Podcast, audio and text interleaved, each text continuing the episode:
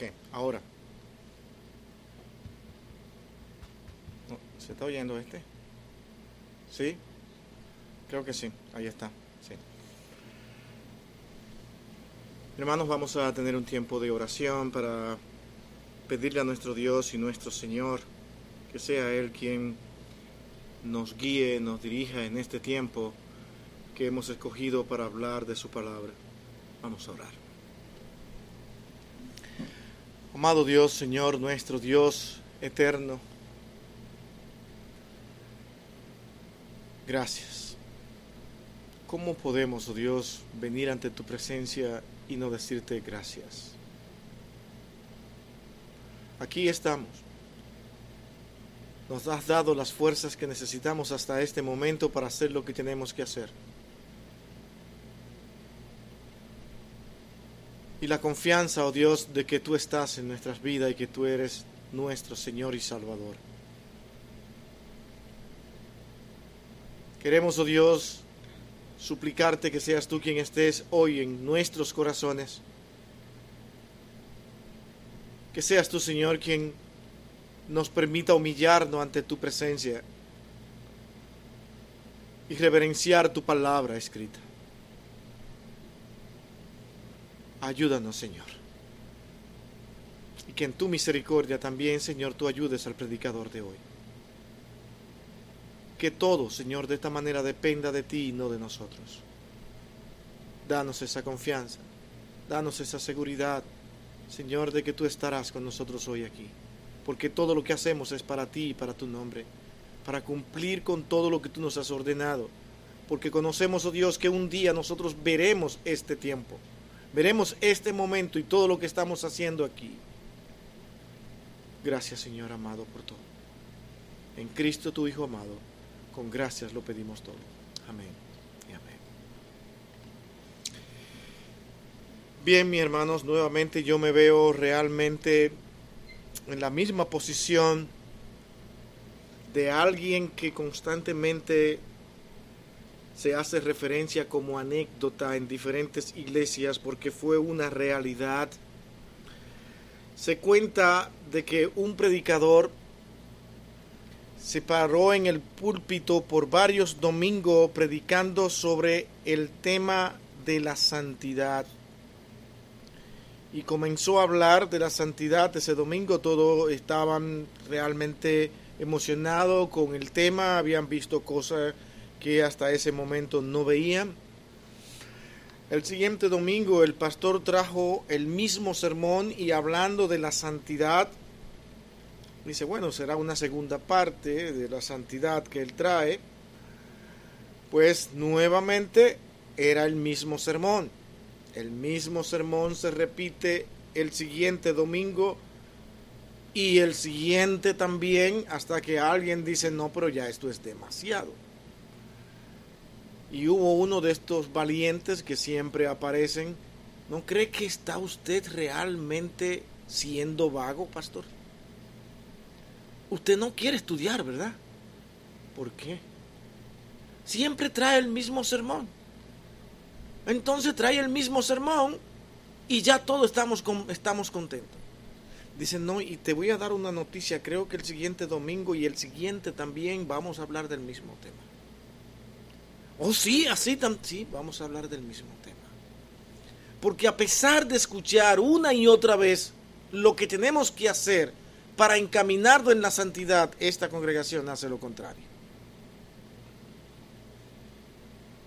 Creo que tal vez no fue uno de los mejores métodos, pero sí una manera de enseñarle a la congregación la importancia de seguir y practicar lo que es una enseñanza bíblica. Y hoy yo quiero traer un sermón que he compartido en esta congregación y quiero traerlo con el propósito de que nosotros podamos nuevamente reflexionar sobre este tema y que no lo veamos simplemente como algo más, algo que posiblemente usted ha estudiado y ha leído varias veces. pero es probable que existan cosas que todavía no están quedando grabadas en su corazón, en su mente y en lo profundo de todo lo que es ese andar cristiano. Yo quiero invitarle a ustedes, antes de darle el tema, irnos a Primera de Pedro capítulo uno. Vamos a estar analizando los versículos del uno hasta el siete en esta ocasión, con tres encabezados y una introducción para darle mucho detalle de lo que será el sermón de hoy. No tengo por, no tendría por qué hacerlo, pero sí quiero hacerlo. A veces traigo un sermón con dos encabezados, tres o cuatro encabezados. A veces no tengo encabezado, pero tenemos realmente hoy que tratar estos versos y esperando que sea realmente cada uno de estos versos los que nos provean de estos encabezados. Vamos a leer estos versos del uno al siete en Primera de Pedro capítulo uno. Nos dice de la siguiente manera, hermanos. Pedro, apóstol de Jesucristo, a los expatriados de la dispersión en el Ponto, Galacia, Capadocia, Asia y Bitinia, elegidos según la presciencia de Dios Padre en santificación del Espíritu para obedecer y ser rociados con la sangre de Jesucristo. Gracia y paz os sean multiplicadas.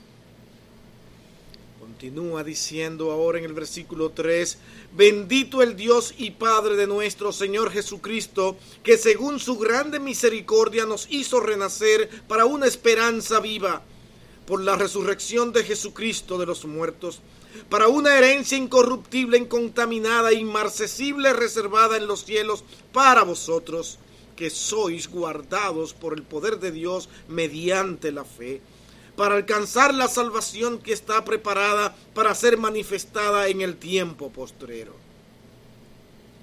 en lo cual vosotros os alegráis, aunque ahora por un poco de tiempo, si es necesario, tengáis que ser afligidos en diversas pruebas, para que sometida a prueba vuestra fe, mucho más preciosa que el oro, el cual, aunque perecedero, se prueba con fuego, se halla en alabanza, gloria y honra cuando sea manifestado Jesucristo. Me encantaría entrar en cada uno de estos textos de una manera expositiva, texto por texto, palabra por palabra, pero en esta ocasión realmente quiero ventilar estos versos y ver realmente lo que podemos encontrar en estos versos de manera que nosotros podamos aplicar enseñanzas y principios que encontramos en cada uno de ellos. El título de hoy, mirando estos versos, es Motivo para alabar al Señor. Motivos para alabar al Señor. Y a veces, leyendo estos textos y mirando a Pedro, mirando estas enseñanzas que él nos trae ahora, tengo que pensar en mí, tengo que pensar en cada uno de mis hermanos en Cristo en diferentes congregaciones, y tengo que pensar en los hermanos de esta congregación y preguntarme, ¿estamos nosotros entendiendo el corazón de Pedro aquí y la voluntad de Dios para su pueblo cuando él expresa estas palabras? Y cuando nosotros escuchamos la palabra alabanza, la entendemos y podemos decir, bueno, es darle gloria al Señor, es alabar al Señor.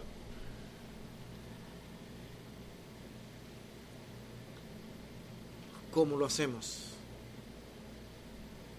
Yo me he alegrado en esta mañana, al igual que los últimos domingos en esta iglesia, hemos estado cantando con mucho entusiasmo, con mucho gozo.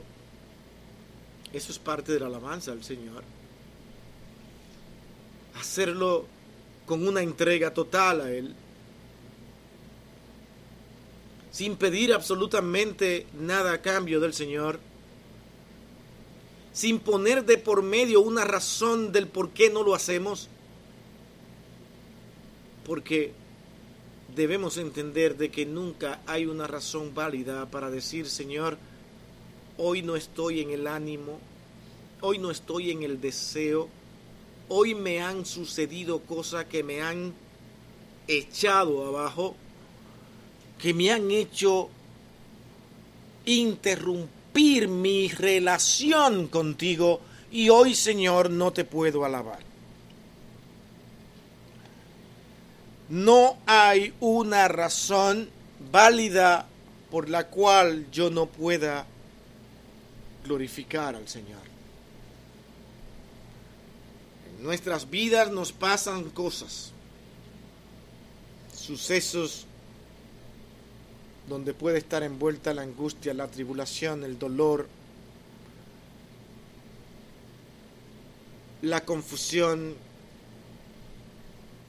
tantas cosas que pueden pasar en el seno mismo de mi hogar, y eso Satanás lo pueda utilizar para decir: hoy no es un buen día para que tú alabes al Señor. Nosotros podemos caer en las trampas de Satanás y decir: yo no quiero afectar la vida de mis hermanos porque yo amo a mis hermanos en Cristo, y yo no quiero ser un estorbo para ellos, y yo no quiero estar allí haciéndole daño con mi cara, que no voy a poder realmente cambiar, porque una cosa yo tengo y es que yo reflejo lo que siento. Pues yo no voy a ir, ya no quiero reunirme con los hermanos que van allí a alabar al Señor juntos. Pues nos quedamos, y yo te pregunto, ¿qué estás haciendo ahora?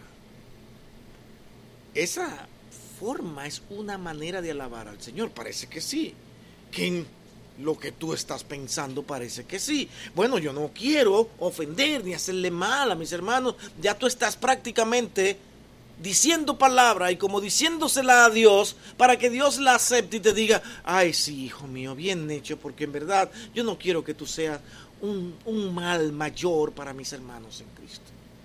¿Saben qué? Para los hijos de Dios que amamos al Señor, queremos verte así en tu situación.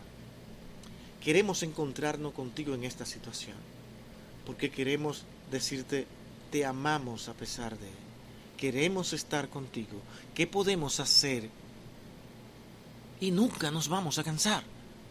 El Hijo de Dios que quiere glorificar el nombre de Dios hace lo que Él ha hecho todo el tiempo con nosotros. Nunca cansarse, siempre estar ahí, dispuesto a qué, a darlo todo por nosotros. Dio su Hijo, lo entregó en la cruz para que usted y yo hoy podamos ser salvos, y hoy continúa también intercediendo por nosotros constantemente. Pero nosotros decimos: Señor, es que hoy no puedo servirte. Y es pensando en nuestras debilidades y pecado que tenemos nosotros constantemente y con lo que tenemos que luchar. Es que yo confío y creo firmemente que Pedro estaba pensando. En esto pensaba él: yo tengo razones para alabar al Señor, porque alabar es manifestar el aprecio y admiración por algo o alguien, poniendo de relieve sus cualidades y méritos. Venimos a un lugar, estamos en un lugar, ya sea solo, y alabamos al Señor reconociendo los méritos que Él tiene, no los méritos míos. Los méritos míos deben ser puestos a los pies del Señor para decir: Señor, en tus manos estoy y te glorifico a ti en medio de mi ansiedad. Te glorifico a ti en medio de mi sufrimiento, de mis dolores, porque tú eres mi Señor. Pero como Satanás no quiere que tú alabes al Señor ni le glorifique, siempre tendrás a alguien que estará tratando de incomodarte, de molestarte, de decirte y hacerte cosas que a ti te aparten del Señor, y tú termines diciendo: no, pero así no, así no voy a poder, así no voy a poder.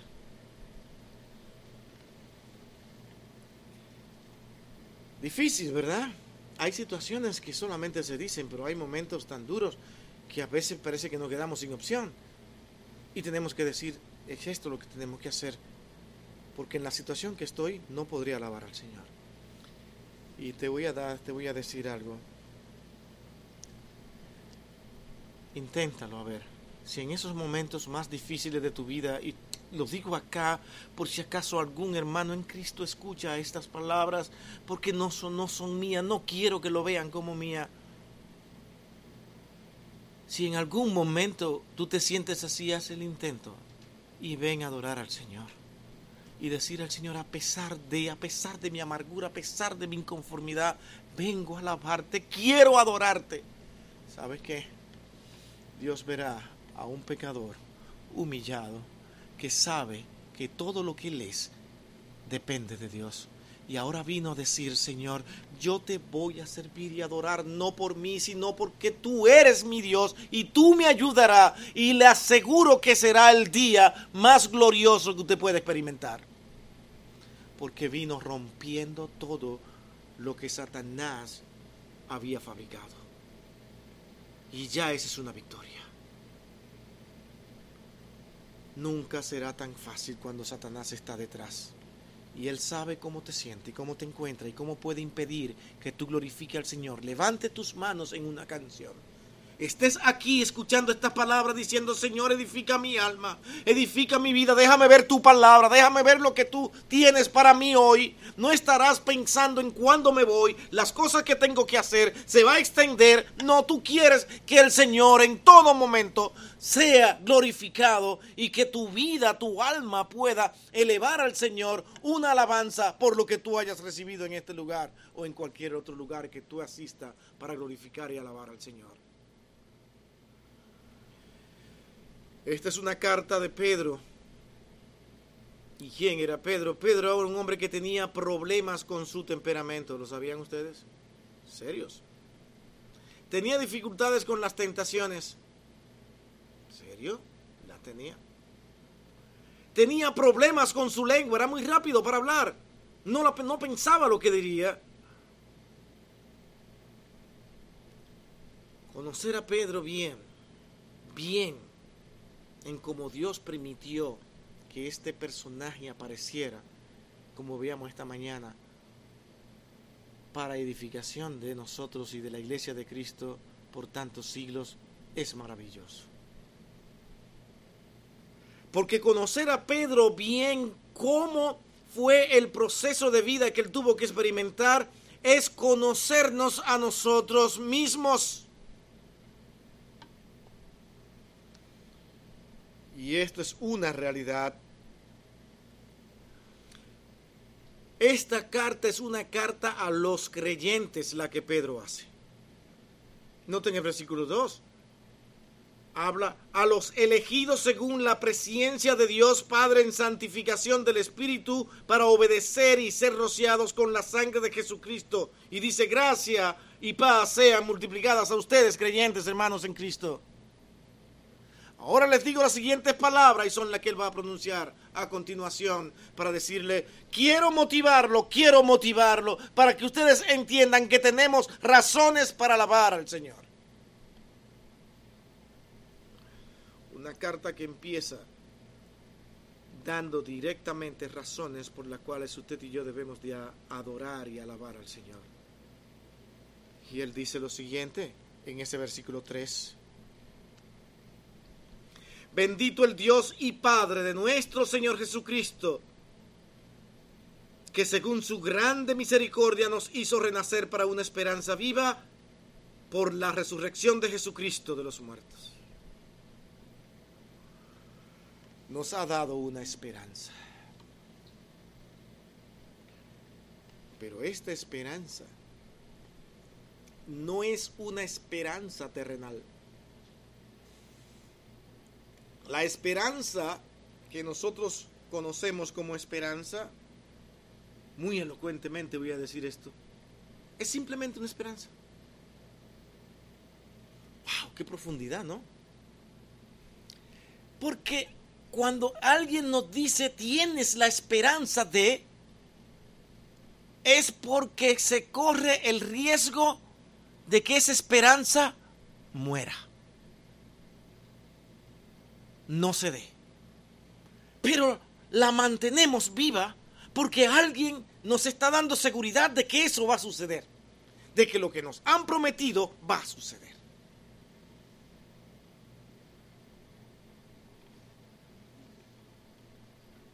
Alguien ha dicho que tú no tienes un hogar donde vivir, una casa tuya, pero alguien te la va a regalar. Y estamos trabajando en eso. Es una esperanza. Pero en lo más profundo de tu corazón, tú dices, como dicen muchos, vamos a cruzar los dedos para que se dé, porque es una esperanza. Y siempre ve que alguien te dice, estamos trabajando, eso llega, eso llega. Pero al final te das cuenta que la esperanza murió. No se pudo conseguir la casa, tristemente. Lo que Pedro está diciendo aquí es que esta es una esperanza, pero una esperanza en la que podemos poner no parte de nuestra confianza, sino toda la confianza, porque es real y es viva, no muere. ¿No es eso glorioso? ¿No es eso un motivo para que usted diga, Señor, ¿por qué no adorarte si tú me has prometido cosas que yo sé, yo sé que tú cumplirás?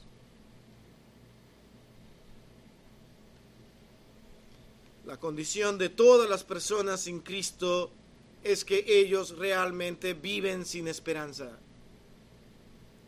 Vamos a Efesios capítulo dos, doce. Efesios capítulo dos, doce.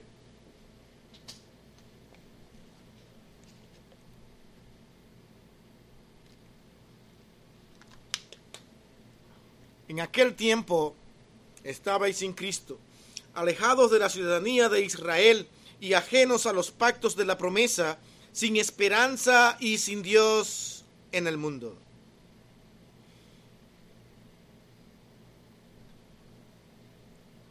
¿Cómo están los hombres sin Cristo? Alejados de la ciudadanía de Dios y sin esperanza ninguna de que un día puedan estar con Dios. Estabais sin Cristo. Pero puede que tengan algunas esperanzas. Proverbios once, siete. Acabamos de decir, la esperanza del hombre es pasajera y muere. Noten lo que este verso nos dice.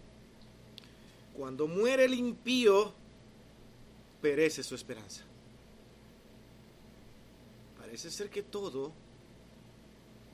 en este mundo es pasajero, tiene su fin, es limitado. Nada es seguro, nada es confiable. Sigue diciendo, y la expectación de los malos perecerá. Tarde o temprano, todo lo que nosotros queremos, anhelamos y deseamos tendrá un fin. Supongamos que lo alcanzamos, pero termina, termina. En estos días escuchaba a un personaje de esos que logran alcanzar tantas cosas en este mundo. Y después muchos de ellos se ponen buenos, muy buenas personas. Ahora agradecen a Dios y llaman a todas las cosas que ellos tienen bendición. Y Dios me ha bendecido con esto. Dios me ha dado una villa aquí grandísima. Hablaba de una villa que tenía ahí en La Romana, sobre República Dominicana. Y aquí yo vengo a recrearme y pasar un buen tiempo porque Dios me ha bendecido y me ha dado una esposa y me ha dado esto y es tremendo y todo y todo esto y todo. Mientras seguía hablando, tú veías que todo estaba girando alrededor de sus logros personales.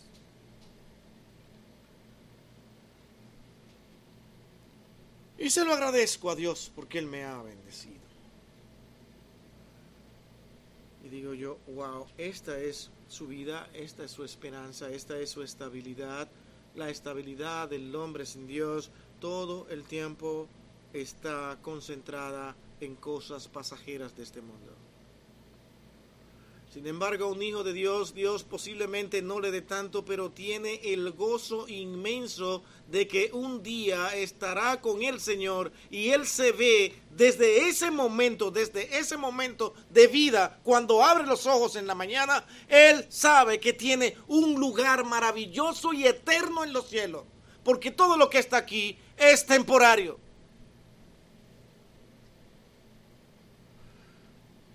En estos días le decía a mi esposa, dice, a veces me, me preocupa un poco porque, y no quisiera que eso pase mucho, porque uno pierde hasta el incentivo a veces de querer continuar adelante y trabajando.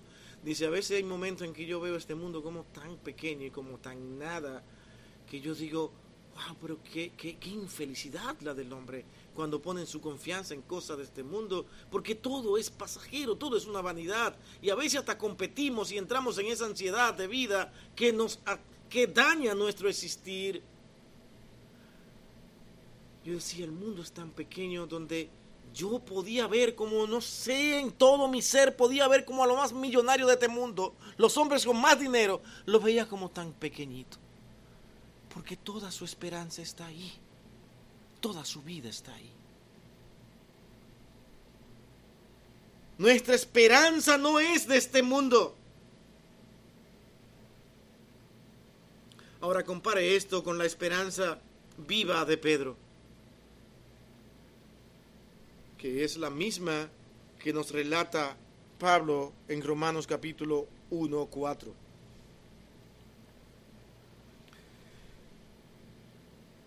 Cristo está vivo. Dice que fue declarado Hijo de Dios con poder según el Espíritu de Santidad por la resurrección de entre los muertos. Este Cristo al que adoramos, Él resucitó, y la promesa y la esperanza es que también nosotros resucitaremos. ¿Usted le parece esto insignificante, muy rutinario, porque siempre se repite lo mismo?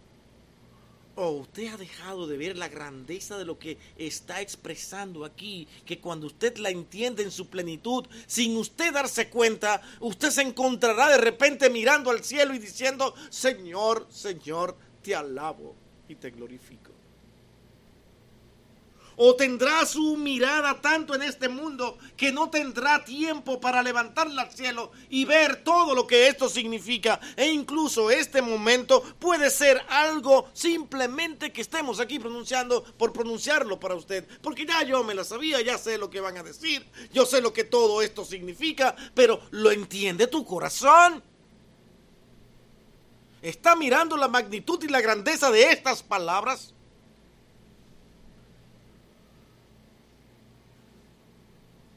En primera de Corintios capítulo quince, tres al seis, que sigue diciendo más y habla de nuestra salvación, una salvación que está garantizada.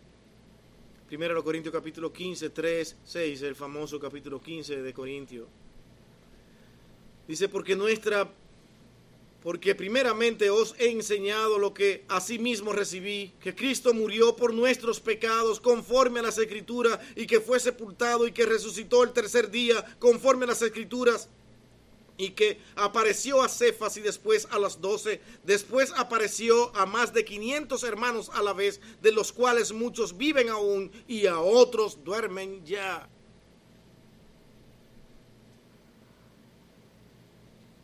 Garantía de salvación. Están salvos y resucitarán y vivirán.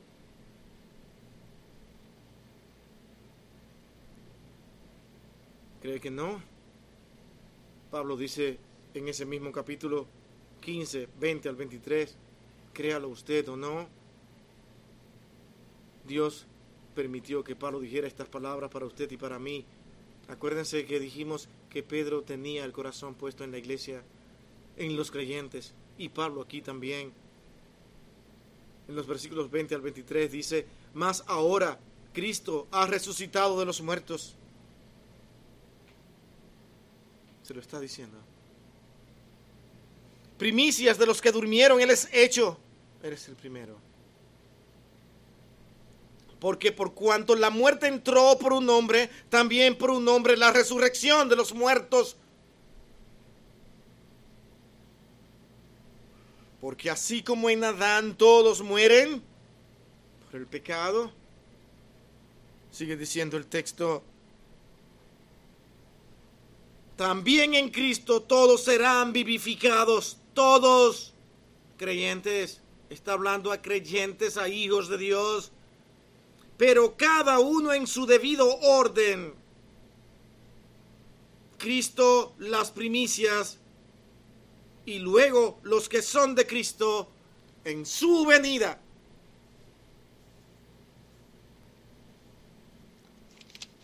¿Tenemos motivos para alabar al Señor? ¿Es poco lo que usted está oyendo que aquí estamos diciendo hoy?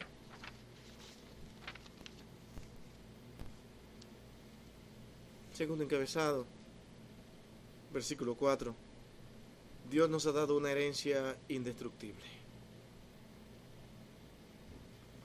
Acabamos de ver nosotros que nosotros realmente tenemos motivo para alabar al Señor porque Dios nos ha dado una esperanza. Una esperanza que es viva y que no muere. Ahora, Dios nos ha dado una herencia que es indestructible.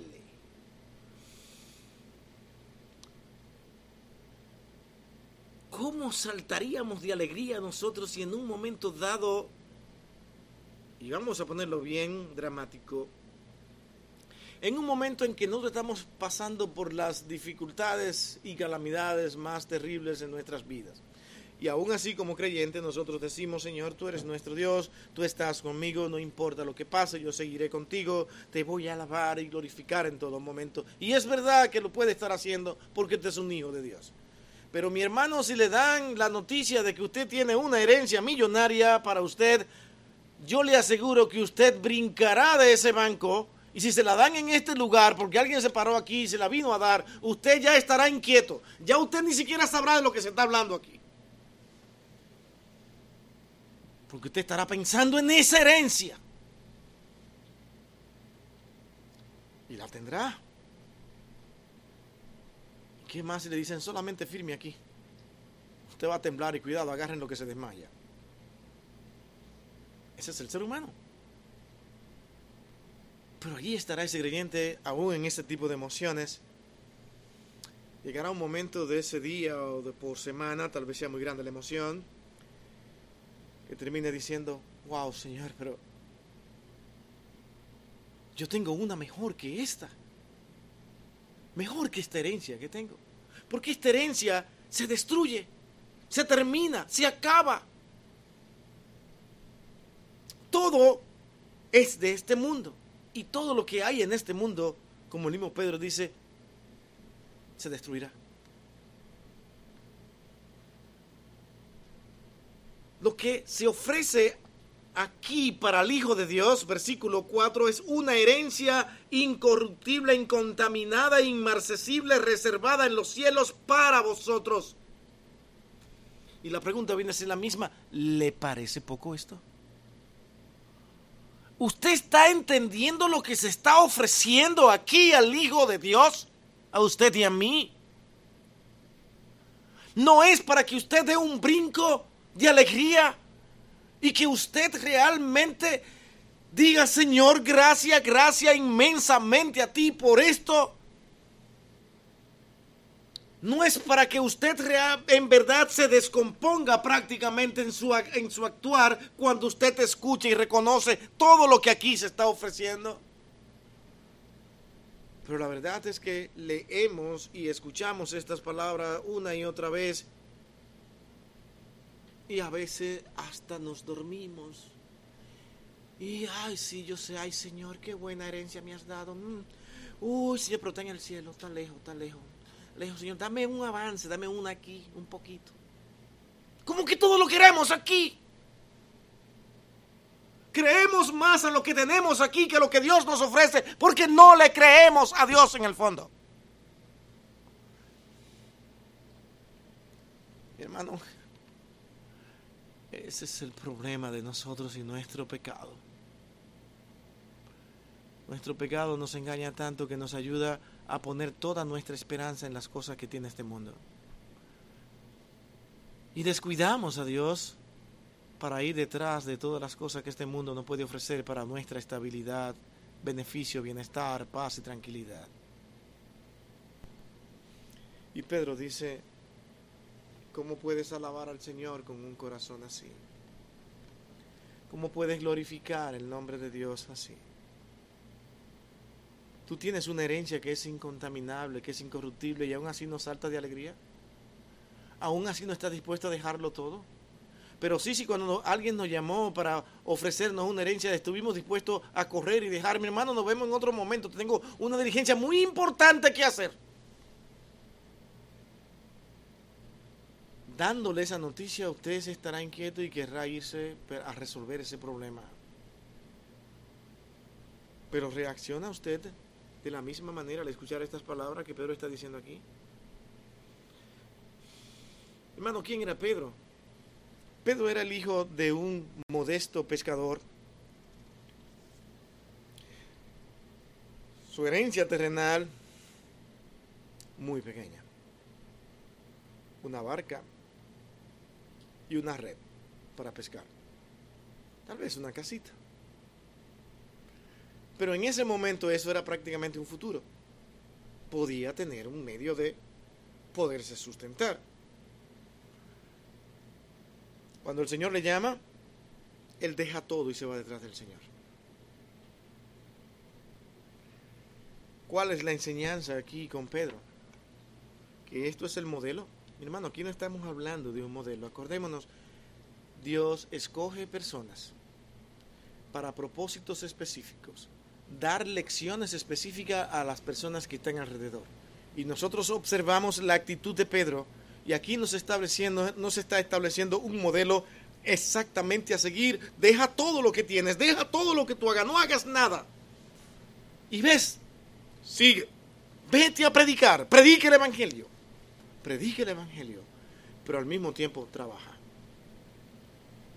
Haz tus esfuerzos, motívate a hacer cosas, porque tú todavía sigues aquí. Pero en medio de todo lo que tú hagas, nunca te olvide que el Señor está en primer lugar. Dios sustentó a Pedro, Dios lo preparó para enseñarle al mundo que así como Pedro, nosotros debemos de ver nuestras vidas a Dios en primer lugar. Él debe ser lo primordial, lo más importante, debe ser más importante que la red, que la barca y que la casita que tenía Pedro. Porque en ese momento no había otra alternativa a seguir. Es ahora o nunca. Tú serás uno de mis discípulos y yo te he llamado para una labor que es la labor del cielo. Directamente para edificar a un grupo y cantidades de personas que escucharán y verán tu vida reflejada en escritos y con tu propio ejemplo. Los familiares y amigos tal vez se asombrarían de lo que él estaba haciendo, no lo entenderían. ¿Por qué, Pedro, haces esto? ¿Por qué? ¿Qué te está pasando? ¿Quién es ese hombre? ¿Cómo te va detrás de él? En ese momento del llamado, porque cuando Dios llama, pone en cada persona el entendimiento claro de quién es él. No te lo deja en preguntas. Es que cuando él regenera y cambia tu vida, tú inmediatamente sabes que ahí debías estar siempre. Él cambia tu corazón. Y debemos constantemente, Señor, pedirle, cambia mi vida, cambia mi corazón, porque depende de ti. No puedo hacer nada sin ti. En ese momento Pedro entendió que ese era el camino a seguir y él era lo principal y tenía que ir detrás de la voluntad del Cristo. ¿Qué te pasa, Pedro? ¿Cómo vas a dejar tu sustento? ¿Es que no piensa en nada para el futuro? ¿Ahora serás un vago más? ¿Quién sabe si los familiares le dijeron a Cristo vago y vago y vago? Vas a ir detrás de un hombre que no hace nada.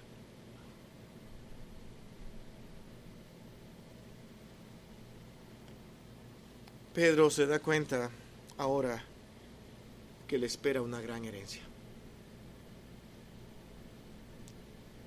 Una gran herencia. Ahora mira al cielo. ¿Cuál es el ejemplo? Mi hermano, el Hijo de Dios constantemente desde que se despierta está mirando al cielo. ¿Dónde está el Señor? ¿Dónde tú estás? Mirar al cielo es una manera de decir, Señor, ¿dónde tú estás? Ahí quiero poner mi rostro, mi mirada y mi caminar. Y entonces comienza a actuar y comienza a hacer lo que tiene que hacer en el día a diario, pero Dios está en primer lugar.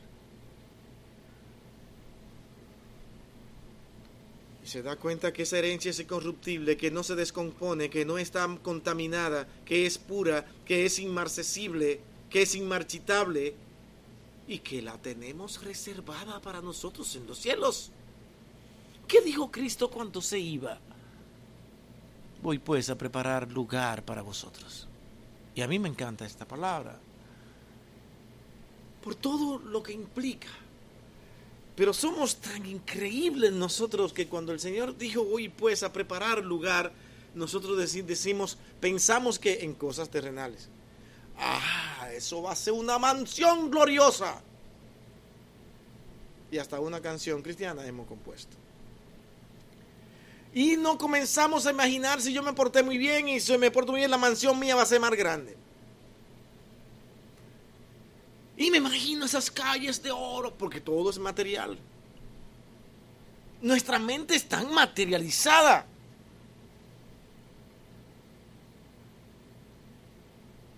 Y se nos ponen ejemplo incluso con cosas materiales para que podamos tener más o menos una idea de lo que será el cielo. Pero ¿sabe qué?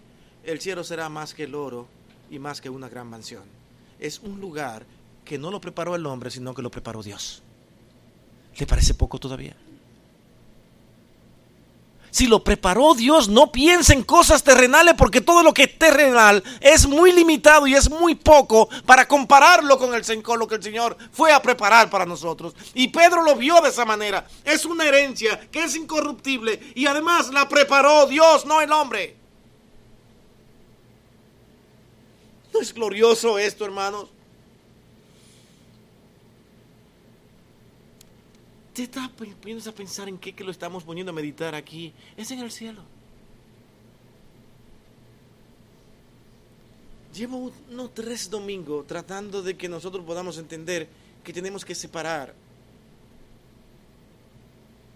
todo lo que es de este mundo, dejarlo aquí y mirar al cielo. Y al mismo tiempo estamos haciendo nuestro mejor esfuerzo para no quitarle los ánimos, ni quitármelo yo mismo, de decir, ay, Señor, ya ven pronto, ya yo no quiero este mundo, no me importa, a mí no me dé millones, a mí no me dé nada, ya llévame al cielo. No lo quiero motivar a dejar de ser una persona que quiera hacer cosas para avanzar y cuidar su familia y cuidar sus hijos, porque también debemos ser diligentes, trabajadores, activos. Pero mi hermano, por favor, no se olviden del Señor, porque si usted es un hijo de Dios, Dios la cobrará.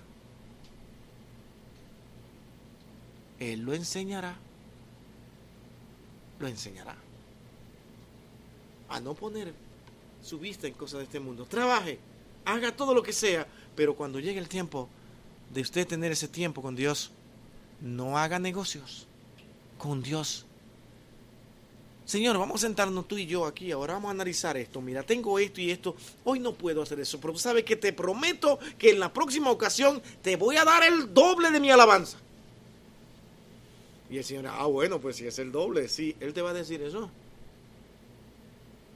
No, te necesito hoy, con el grado que tú tienes ahora de disposición en tu corazón.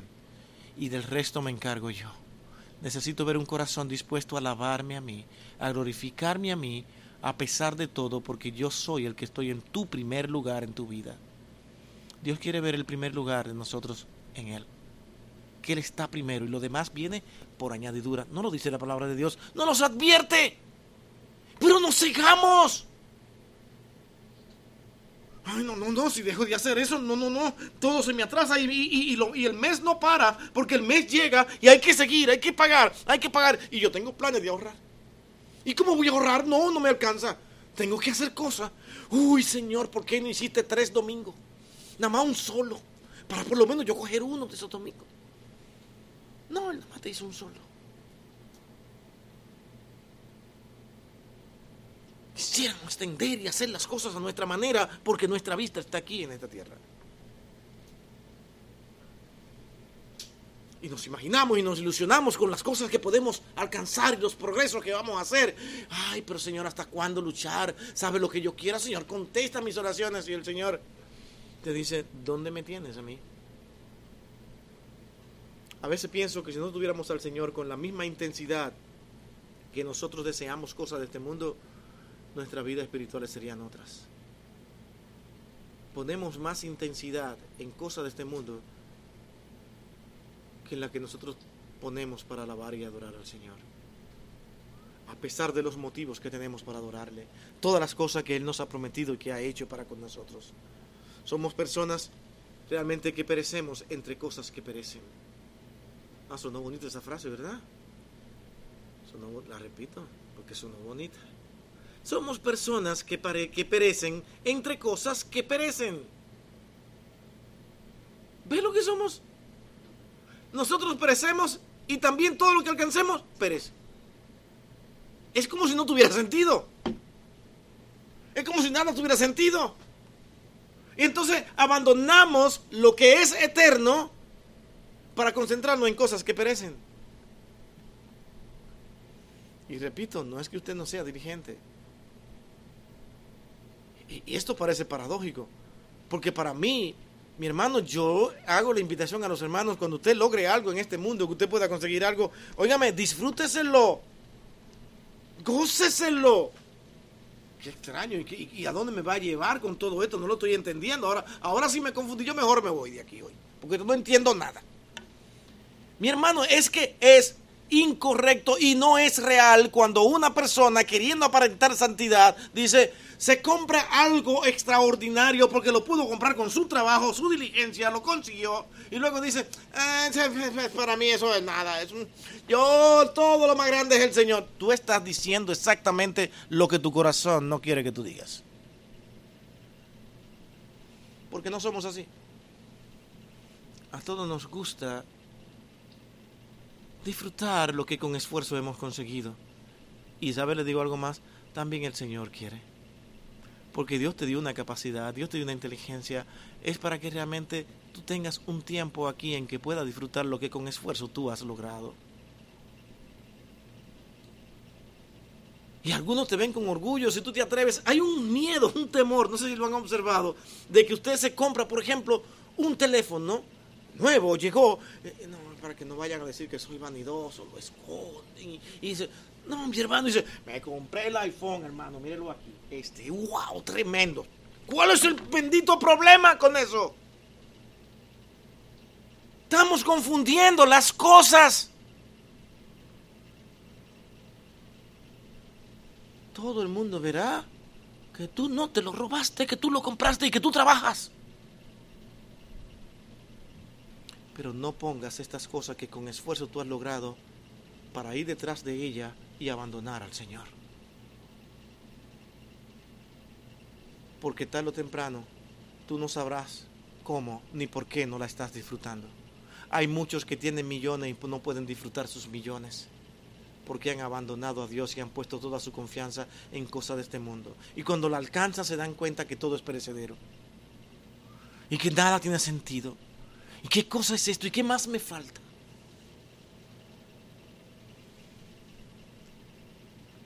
Tengo el testimonio de alguien que consiguió bastante dinero y rápido, y después de haberlo conseguido, la pregunta de siempre. ¿Y ahora qué viene? ¿Qué más falta? Nunca quedan completos. ¿Qué más hay que hacer ahora? ¿Qué es lo que sigue? Y si no encuentran qué es lo que sigue, se llenan de ansiedad. Y entran entonces en competencias uno con otros. Hermano, lo que Dios nos ha dado no tiene nada que ver con las cosas de este mundo, porque esto es perecedero, vanidad de vanidades, dijo Salomón. Y es por eso que el Señor también nos da una promesa más grande todavía. Y es que Dios nos ha dado una protección completa de por vida. Noten esos versículos. Versículos cinco al siete. ¿Qué hace el Señor con nosotros después de habernos dado una esperanza? Y una esperanza que es viva, que no muere, que es real, que se cumplirá. Y luego dice, la esperanza es que van a tener una herencia y esa herencia es indestructible. Sentimos gozo, deseo de alabar al Señor porque entendemos todo lo que Dios nos ha dado. Ahora luego nos dice, ¿saben qué? Yo los protegeré.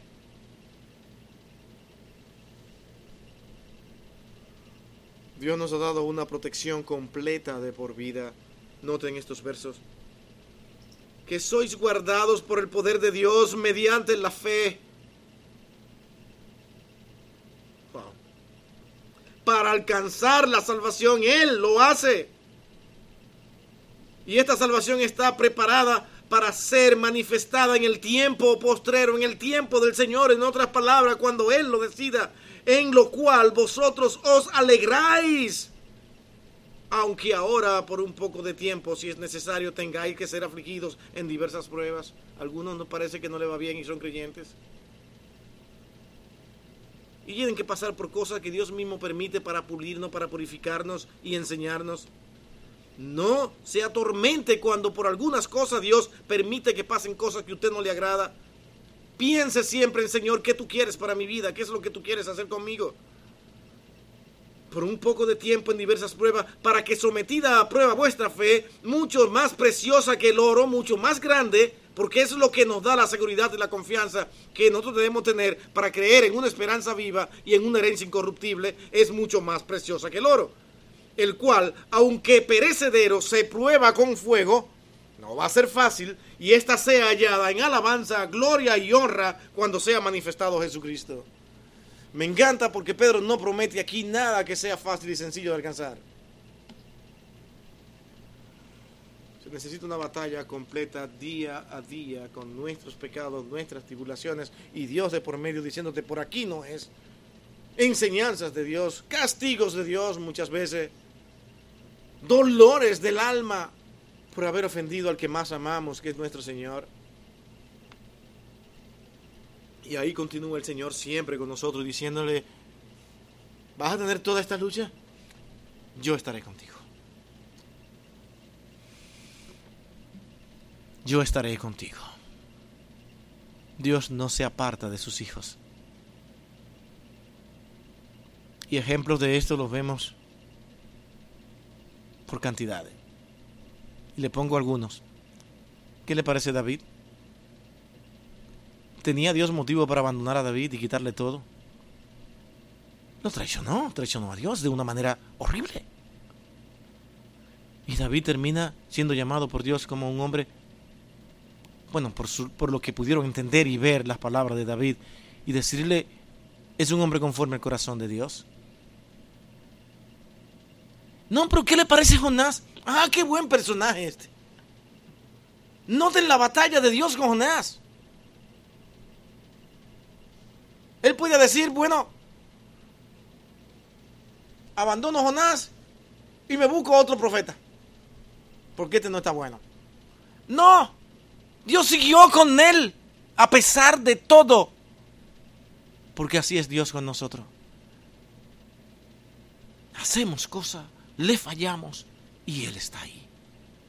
Él nos llamó para pulirnos, para enseñarnos. Y Él va a trabajar con nosotros hasta el último día de nuestras vidas. No nos va a abandonar. Y cuando yo pienso en eso, mi alma se entristece cuando sé que muchas veces le fallo a Él. Y decir, Señor, ¿cómo puedes tú estar conmigo? Y el Señor dice, aquí estoy y estaré. Nunca nos abandona. Y se usa aquí una palabra, guardados, propia del momento, del tiempo, donde ese imperio romano prometía a sus ciudadanos, y prácticamente lo cumplía, una seguridad, una protección al pueblo en sí. ¿Quién se metía con, ese, con esos ciudadanos romanos tan fácilmente? Ustedes van a ser guardados, no por los romanos con todo su poder. Ustedes van a ser guardados por el dueño del mundo, que todo lo conoce y puede hacer lo que él quiera con cada uno de sus habitantes. Ustedes serán guardados por él. Y esto es en todos los sentidos. Él nos va a proteger hasta de nosotros mismos, de nuestras manchas y pecados y maldades. Él estará ahí para ayudarnos y corregirnos y poner personas a nuestro alrededor para protegernos y enseñarnos. Personas que siempre usted no sabrá cómo, pero que siempre estarán dispuestos a dar la batalla por usted. Estarán ahí y posiblemente sea uno de los que usted más desprecie. Y sin embargo, esa persona nunca se da por vencido. No sabemos cómo, ni el que lo hace sabe tampoco, porque todo es Dios.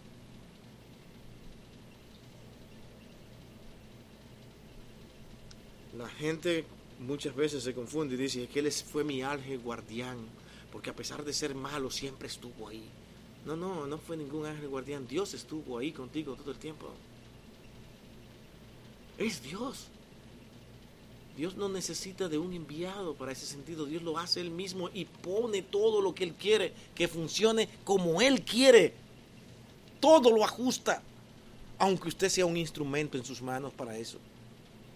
Pero al final es Dios, porque nadie quiere hacer las cosas que tiene que hacer. Siempre la inclinación al pecado está, pero Dios doblega nuestros corazones para que terminemos haciendo su voluntad.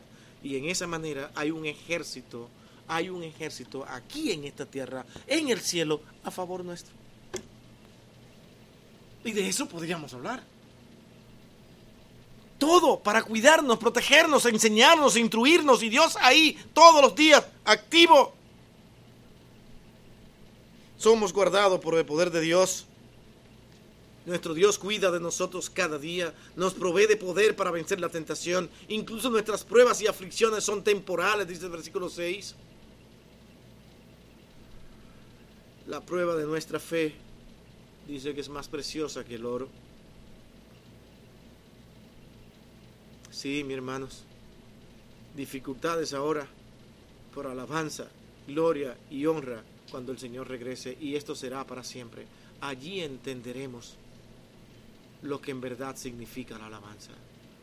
Allí cuando todos los hijos de Dios sean recibidos por el Señor, y todos allí tendrán que inclinarse en humillación, y todos verán que nunca fueron tan grandes como creían, sino que siempre todo fue por la misericordia y la gracia de Dios, y que hoy pueden ser llamados hijos de Dios y pasar al seno del Señor, porque Dios en una ocasión tuvo misericordia de nosotros y hizo un plan eterno a través de su Cordero, de su enviado, de su Salvador, Jesucristo, el Salvador del mundo. No hay otro, no hay otro. Nadie que se llame hombre será mayor que Cristo. Nadie. No hay profeta, no hay ser humano que se le iguale a Cristo, aunque digan y piensen lo que sean, porque Cristo forma parte del plan de Dios eterno.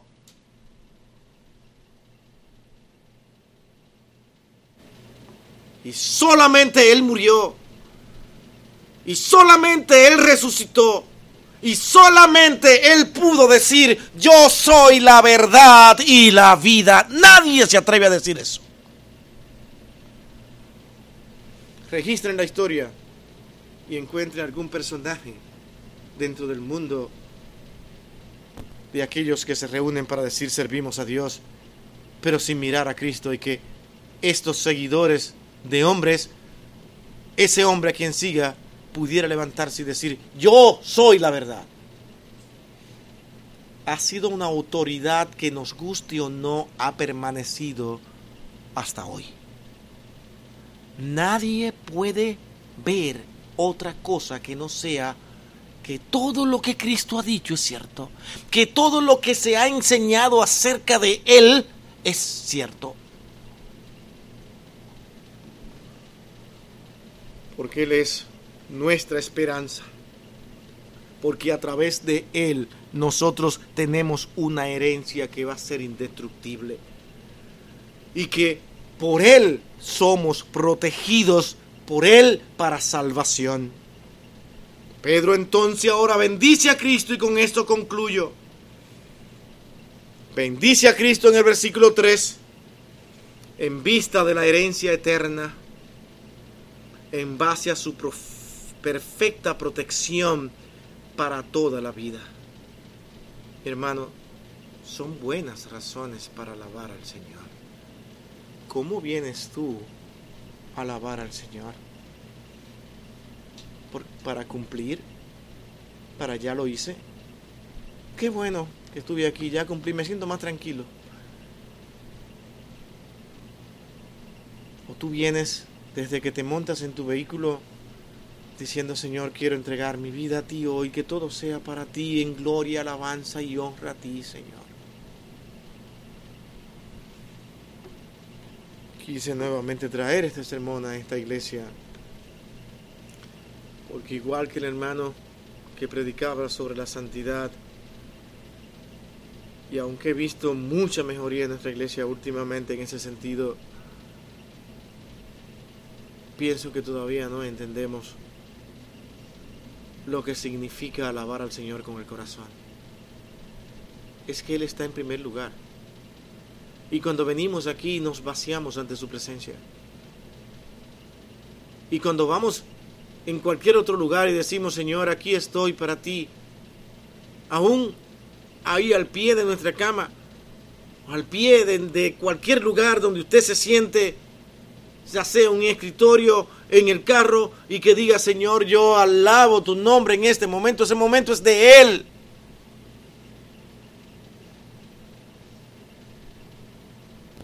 A veces me parece, como muchas veces, tan rutinario, y pongo solo un ejemplo. Bueno, hermano, que bendiga los alimentos. Que a veces tiene tanta hambre que: Señor, bendice los alimentos porque estos alimentos son buenos para nuestra vida. Amén, Señor, gracias por Cristo. Se acabó la oración. Cumplir. Cumplir.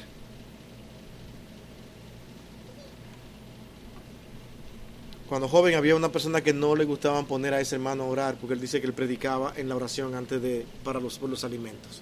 Dice: no, el hermano no lo ponga a orar porque él va ahora a una predicación, y en eso morimos todos de inanición.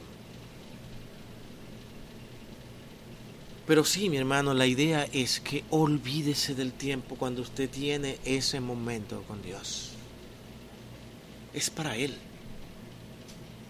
Alabemos al Señor, porque motivos hay de sobra para que le alabemos con todo nuestro corazón y para que le demos el primer lugar a Él.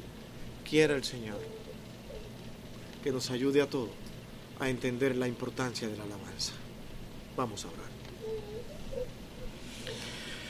Bendito Dios y Padre nuestro, Señor amado. Qué bueno es poder decir: bendecimos tu nombre, porque tu nombre es bendito por los siglos de los siglos. Gracias por Cristo, por todo lo que ha hecho por nosotros. Gracias por esta esperanza tan maravillosa en nuestras vidas. Gracias por las promesas y gracias por tu protección. Gracias por cuidarnos, a pesar de ser como somos. Gracias por el amor que pones, oh Dios, en nosotros hacia ti. Te suplicamos, te rogamos que cada día sea mayor y que nada pueda ser capaz de impedir que nosotros podamos decir: Señor, hoy te alabamos, porque tenemos muchas razones para hacerlo. En Cristo tu Hijo amado, con gracia lo pedimos todo. Amén y amén.